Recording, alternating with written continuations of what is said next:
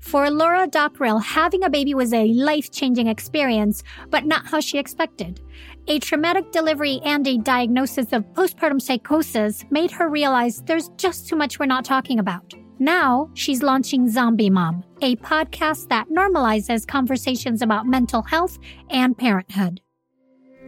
Hi, my name is Laura Dockrill, and in 2018, after the birth of my son, I was hit completely out of the blue with a rare and debilitating mental illness.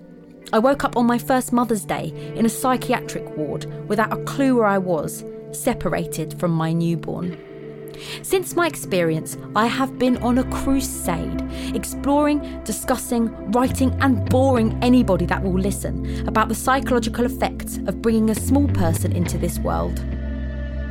So forget Mother Goose. I am now Mother Loose Boy, I want to smash the stigma, enroll the postpartum police as I expose one of life's best kept secrets with my new podcast, Zombie Mum.